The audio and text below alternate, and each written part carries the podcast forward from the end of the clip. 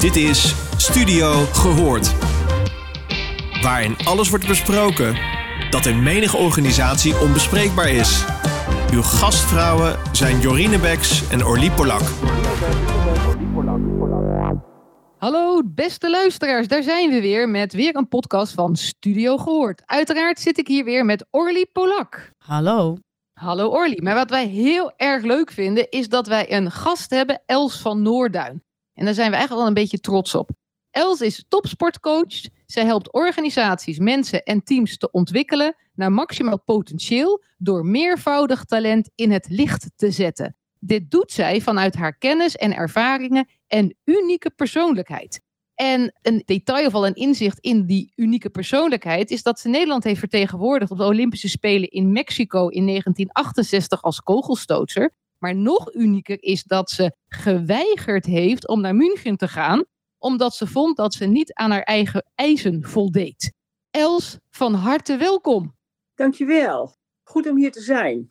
Ja, we zijn ook heel blij dat jij er bent en dat je die tijd wil maken in je drukke schema, want je bent nog steeds uh, goed druk bezig, of niet?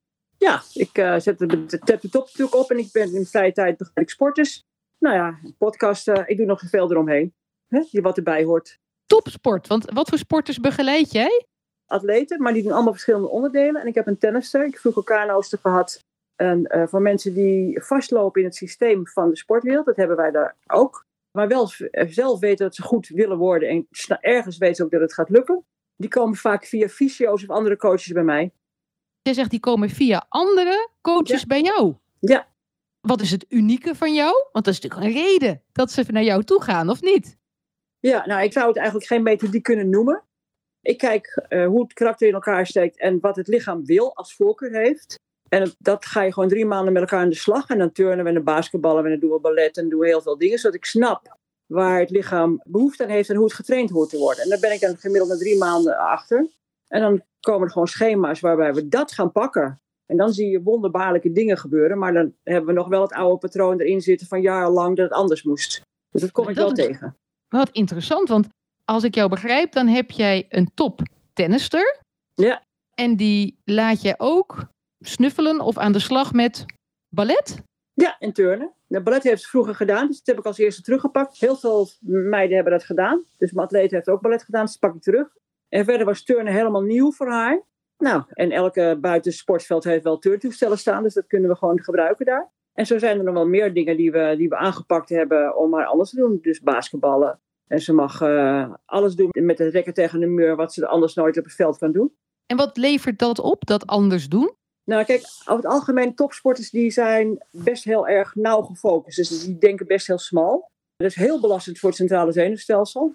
En dat betekent ook gewoon dat wij sporters ook burn-out kunnen raken. Of dat wij niet gaan presteren omdat de wereld zo smal is. Want je bent alleen maar daarmee bezig. En als je ze in andere werelden zet, dan bereik je dus dat ze niet zo extreem gefocust zijn. Ik weet wat het lichaam leert, want dat, die kennis heb ik. Ik weet wanneer ik het toe kan passen voor hun eigenlijke sport. En daarmee hebben we continu veel pret en veel plezier.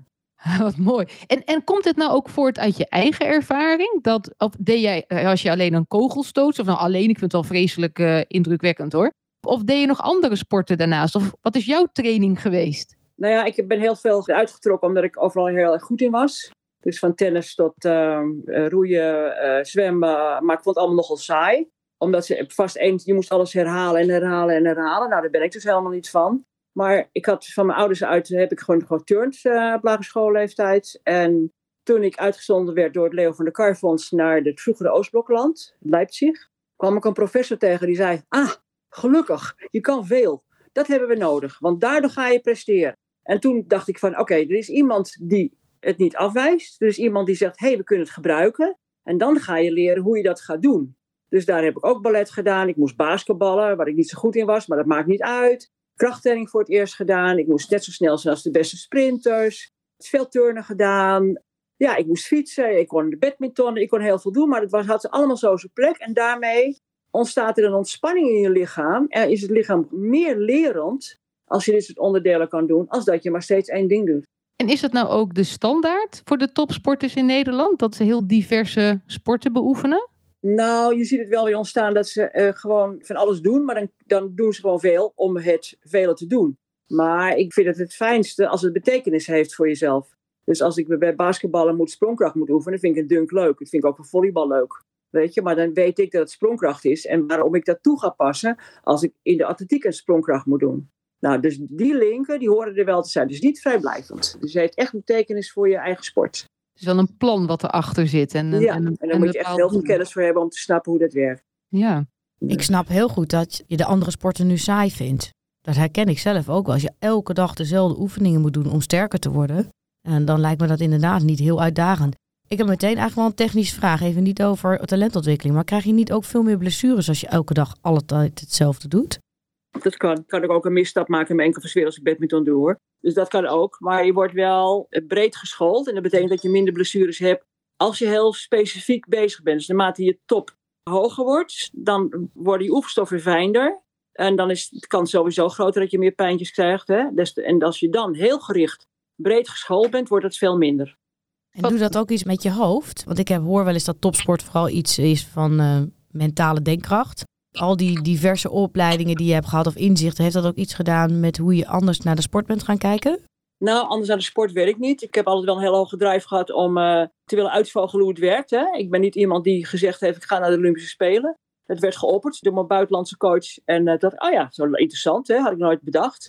En wat ik wel als voorbeeld daar heb gehad, ik moest basketballen en daar was ik absoluut niet goed in. En dan basketbal je met mensen op wereldniveau waar ik niet aan kon tippen. En dat je dan het gevoel hebt dat je helemaal niks kunt, weet je wel. En dat, je echt vastloopt. Zo'n hele grote, het was gemengd, dus een grote kogelslingeraar van twee meter lang en zo. Hè. Zo'n drie meter breed of zo, daar kom je dan dus niet voorbij. En dan trekt de coach je eruit en zegt hij, ga nou eens kijken, ga nou eens echt eens kijken. En dan zie je zo'n klein opdonnetje van een speerwebs tussen zijn benen doorgaan. En dan denk je, hé, hey, wacht even, er zijn altijd mogelijkheden die ik zelf niet zie.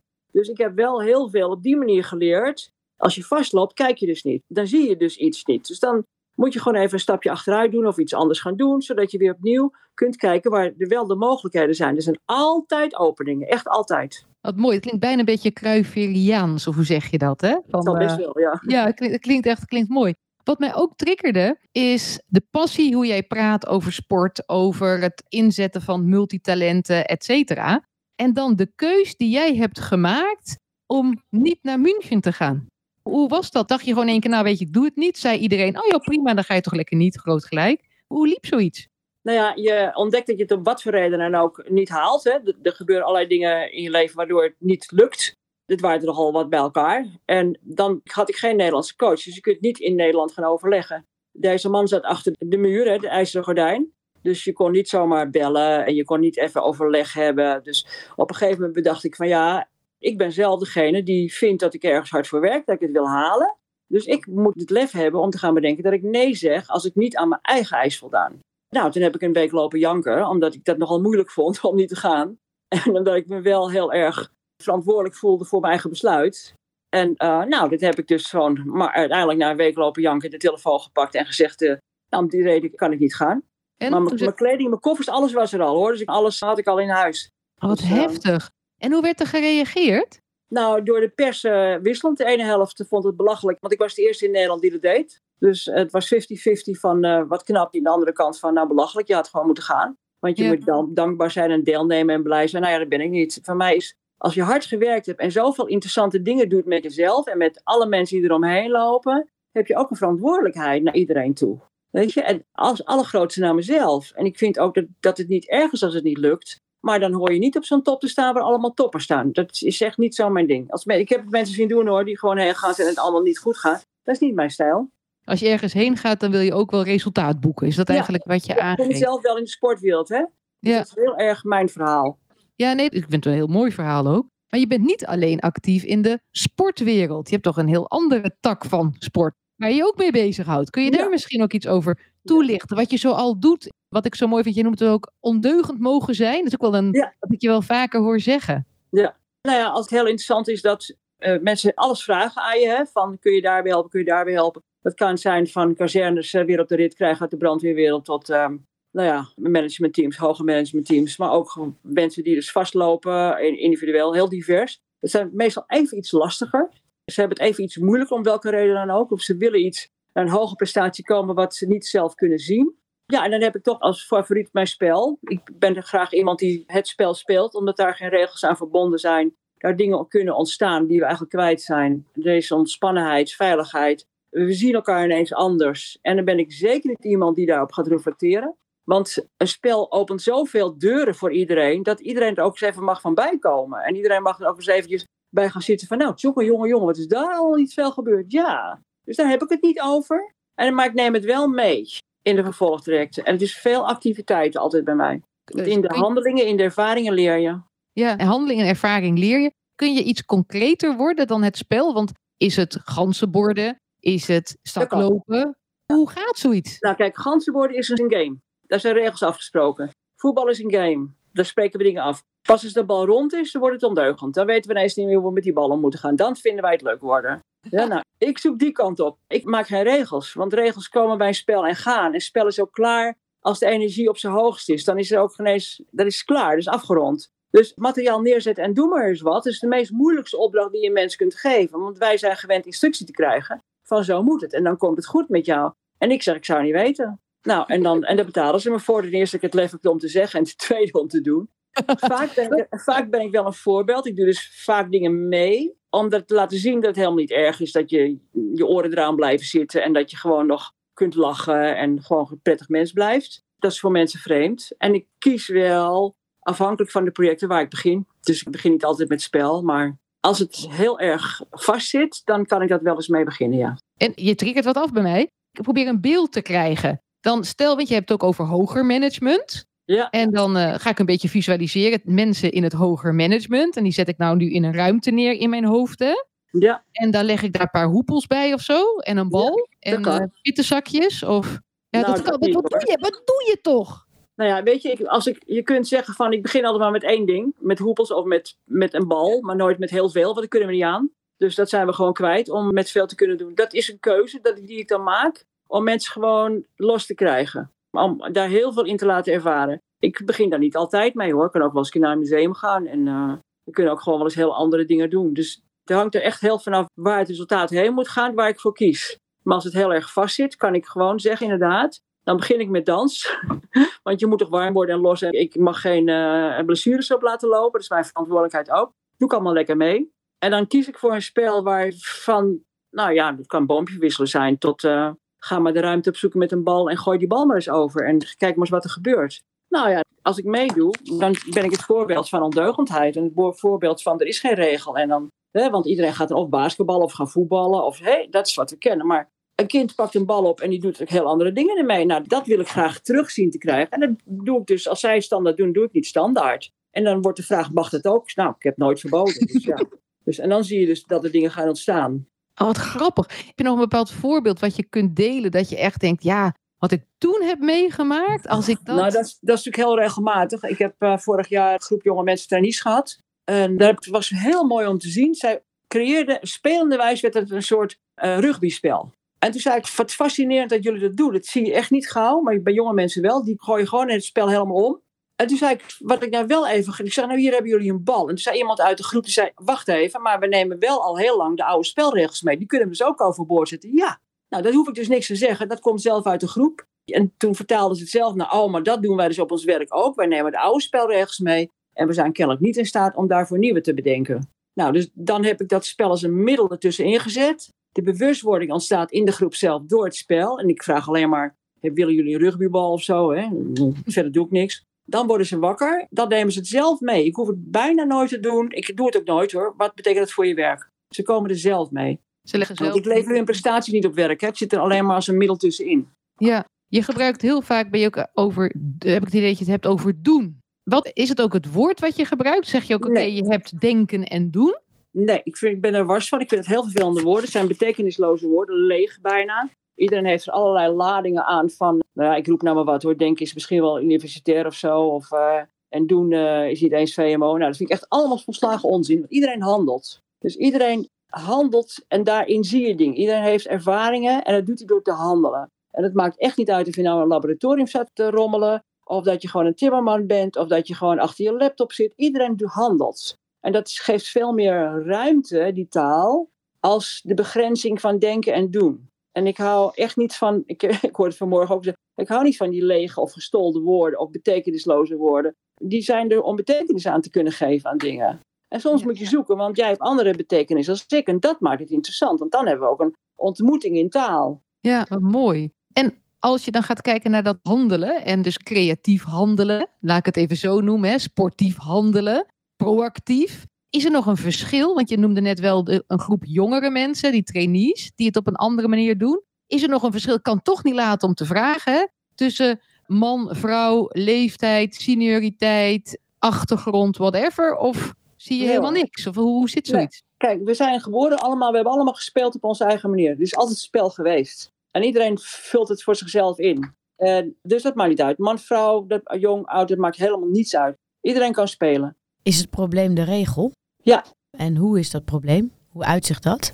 Nou ja, als er regels zijn, heb je scheidsrechter nodig, hè? Want je doet iets fouts, je houdt je ergens niet aan, dus je krijgt straf. We vinden dat dit niet mag. Dus dat zie je in elk opzicht overal. Maakt niet uit in de sportwereld of in het bedrijfsleven, bij organisaties, maakt niet uit. Je hoort je aan de regels te houden. En die regels zijn er, nou ja, een, een hele kort door de bocht, niet voor de mensen. Regels zijn soms voor de veiligheid. Een regel is er soms om ons, hè, nou in oorlogssituaties, om ergens aan te kunnen houden. Maar er horen maar een paar regels te zijn. En dat zijn de intermenselijke regels die wij samen hebben. En niet de externe regels. Ik stop ook voor rood licht. Maar er zijn veel regels ter beheersing en controle. waarvan wij denken dat we een organisatie ergens toe kunnen brengen. En ik denk dat er de intermenselijke regels die wij samen horen te hebben. die er best wel zijn. maar wegzakken tegenover de veelheid regels. die iemand vindt waar we ons aan moeten houden. Kijk, in een kernreactor of een laboratorium zijn er veel veiligheidsregels. zijn er veel regels die een voorwaarde zijn om je werk te doen. Maar het zegt niets over de intermenselijke regels. een onderscheid zoals mij klinkt van de verbinding op mens, dus die intermenselijke, dat op het moment dat er heel veel andere regels zijn, beperkt ons dat ook in dat intermenselijke, dat samenspel. Dus dat regels het kunnen verlammen, het samenspel kunnen verlammen, waardoor je dus misschien ook wel krijgt van hokjesdenken in organisaties. Ja, dat. Kijk, ik vind de, de wereld bestaat constant uit ontmoetingen over de hele dag. Je ontmoet elkaar. En er is een heel dynamisch gebeuren. En daar kan van alles in plaatsvinden wat ik ook van tevoren allemaal niet uh, kan bedenken. En ja, heel veel mensen hobbelen maar een beetje mee. Hè. Dat zijn die bekende meespelers die eigenlijk tegenwerken of zo. Hè? Omdat je ook niet meer durft te zeggen dat je het er niet mee eens bent. Of dat het niet werkt voor jou. Op wat voor reden dan ook. Hè? Nou, dat vind ik heel erg ingewikkeld. Dat mensen niet meer zichzelf kunnen zijn en zeggen van dit spel past niet bij mij. Ja, wat ik ook, hè, want we hebben natuurlijk wat voor besproken, ook en elkaar vaker gesproken. Wat me ook wel intrigeerde, is wat jij zei, dat degene die de regels bepalen, of dat mensen zijn die zich er tegenaan bemoeien, niet dezelfde zijn die daadwerkelijk ook op het veld staan. Nee, ik heb uh, bij Philips uh, gewerkt, hè, bij, uh, gewoon letterlijk op de werkvloer. Nou, daar, hebben we het gewoon gedaan. En als je nou vraagt wat voor activiteit heeft die werksfeer veranderd. We hebben een keer, toen zaten heel veel werknemers die uit het buitenland kwamen. Toen heb ik al die vrouwen gevraagd om een keer daar vanuit hun land een, een, een tea te organiseren. Letterlijk tussen de machines in. Wat ik helemaal niet mocht. Maar we hebben dat zo zorgvuldig mogelijk gedaan. Die ruimte is voorgoed veranderd. En dat hebben de toenmalige directie begrepen. Dat die mensen zelf heel goed weten wat veiligheid is. En die mensen hebben geleerd van als je het niet weet. Dan moet je ergens in de organisatie kennis kunnen halen. Dus die route moet er ook zijn. Weet je, dus het is dan tweeledig. Je weet zelf wat je aan kunt. En waar je het niet aan kunt, waar je andermans hulp bij nodig hebt of kennis tekort komt, moet je de organisatie in kunnen. Dus moet je gewoon daar overleg over kunnen hebben. Dat klinkt wel echt ook als het eigenaarschap wat je ook zelf aangaf in het begin, waarom jij niet naar München bent gegaan. Dat je ook kunt aangeven, dit weet ik wel, dit kan ik niet. Hier kan ik mijn verantwoordelijkheid voor nemen, hier Ja. niet. Dus eigenlijk wat je ook heel mooi uh, daarin aangeeft. Als je nou weer kijkt, toch even weer een sprongetje naar de topsport. Er is wel her en der wordt wel wat geschreven over topsport en over angstcultuur en wat daar dan ontstaat. Herken jij daar iets van? Heb jij wel eens, ja, misschien weer een rare vraag, met dingen meegemaakt? Of heeft de topsport je bepaalde manier gevormd daarin om om te gaan met ja, situaties? Nou ja, het is natuurlijk bij ons. Um, kijk, als sport is er heel fysiek, hè? Dus je zit altijd op de grens van andere gevoelens. Daar balanceer je altijd vaak op. En dat is een heel natuurlijk gebeuren. Dus daar hoor je heel zorgvuldig mee om te gaan. Echt zorgvuldig. Ik kan mijn eigen trainingen kan ik gewoon stoeien geven. Omdat ik het belangrijk vind dat je fysiek je elkaars grens leert verkennen. Dat is gewoon gemixt. Hè? Ik bedoel, dat maakt mij dus echt niet uit. Ik vind dat je gewoon gemixt dat moet kunnen doen. Maar als er de grens uh, is ontstaan, dan, dan hoef ik alleen maar eventjes te zeggen stop. En dan stoppen we ook. Uh, want vaak merk je het zelf helemaal niet. Als je van de kant van coaches uitkijkt, dat ze niet met hun handen van uh, sportstaf kunnen blijven. Daar heb ik heel veel last van. Ik heb een paar jaar terug nog een stuk met een psychiater geschreven naar het NOC-NSF. Omdat ik vind dat je met je echt met je tengels van iemand af moet blijven. Dat betekent in de praktijk dat je gewoon iets vraagt aan mensen van moet je vastpakken en dat moet, ga je daar vastpakken. En dan vraag je het honderd keer in een training, want het gaat één keer fout. En dan bied je excuus aan. Zo simpel is het wel. En gemeente, en niet fake. Nou ja, ik, ik, ben zelf in mijn eigen sportperiode heel vaak gepest omdat je vrouw was en kracht deed en alle dingen deed waarvan de wereld zoiets had van dat past niet bij jou of dat mag niet of whatever. Dat interesseert me allemaal nooit zo, want het is andermans mening en andermans verantwoordelijkheid om dat te roepen. Daar heb ik de keuze in om niets mee te hoeven doen. En, maar er zijn ook wel heel rare, nare dingen gebeurd. Het is wel zo erg geweest dat een artikel geschreven dat mijn vader zei: ik begin een rechtszaak. En dat mijn moeder zei van nou, volgens mij wil ze nog lekker lang sporten. En volgens mij vertrouwen haar wel dat zij het wel oplost. dat heb ik ook keurig netjes gedaan. Dus daar gebeurt constant wat. En je hoort mensen echt heel vaardig te maken om te herkennen. Te weten dat je het niet wil. Je niet afhankelijk opstellen van de coach. Omdat je dan het vermoeden hebt dat die je naar de top brengt. Want dat is ook maar een gissing. En er zijn er meer op de wereld. Dan moet je maar lange reizen of andere dingen gaan doen. Dus dat is heel belangrijk dat je mensen dat inzicht geeft. Dat ze niet afhankelijk zijn van één coach. Dat ze niet afhankelijk zijn. En dat je pas presteert als je geleerd hebt dat jij op het sportveld staat en niemand anders.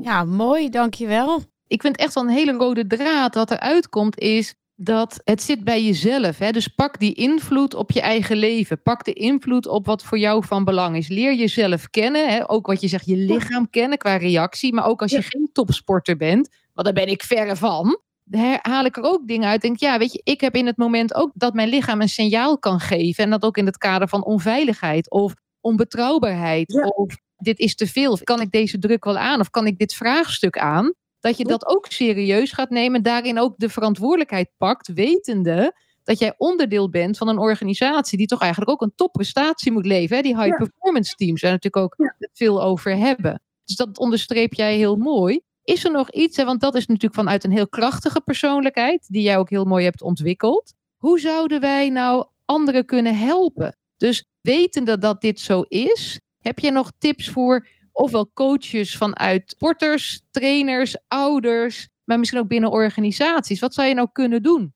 Nou, kijk, als jij binnenkomt bij een organisatie, kijken ze al naar jou dat je een consultant bent of dat je al een coach bent. Ze kijken al naar jou. Dus ze geven jou het label al. En dat wil ik niet. Ik ben onderdeel van op dat moment. Zodat je daar vanuit de invloed kunt uitoefenen van dat het anders kan. En dan laat ik dingen ontstaan. Dus het gesprek kan ontstaan. je kunt gewoon gezellig koffie met elkaar drinken. Dat kan heel belangrijk zijn, omdat iemand alleen bij de koffie drinken dus iets wil zeggen tegen jou.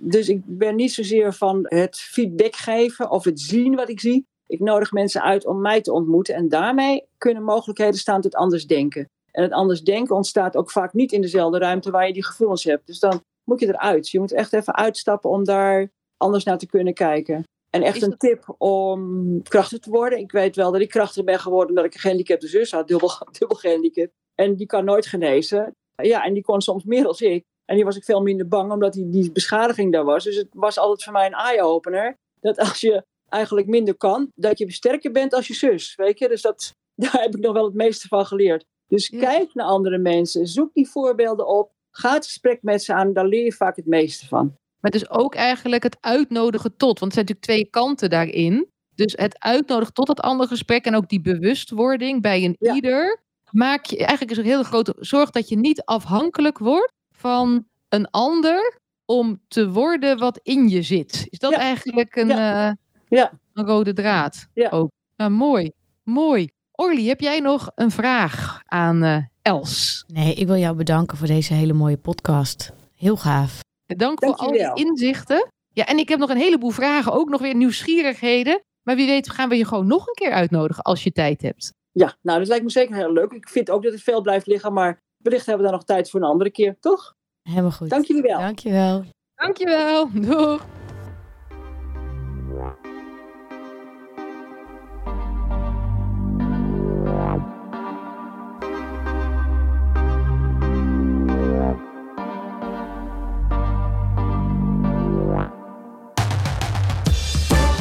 Je luisterde naar Studio Gehoord. Vond je dit een leuke podcast? Laat dan een review achter bij jouw favoriete podcastplatform. Tot de volgende!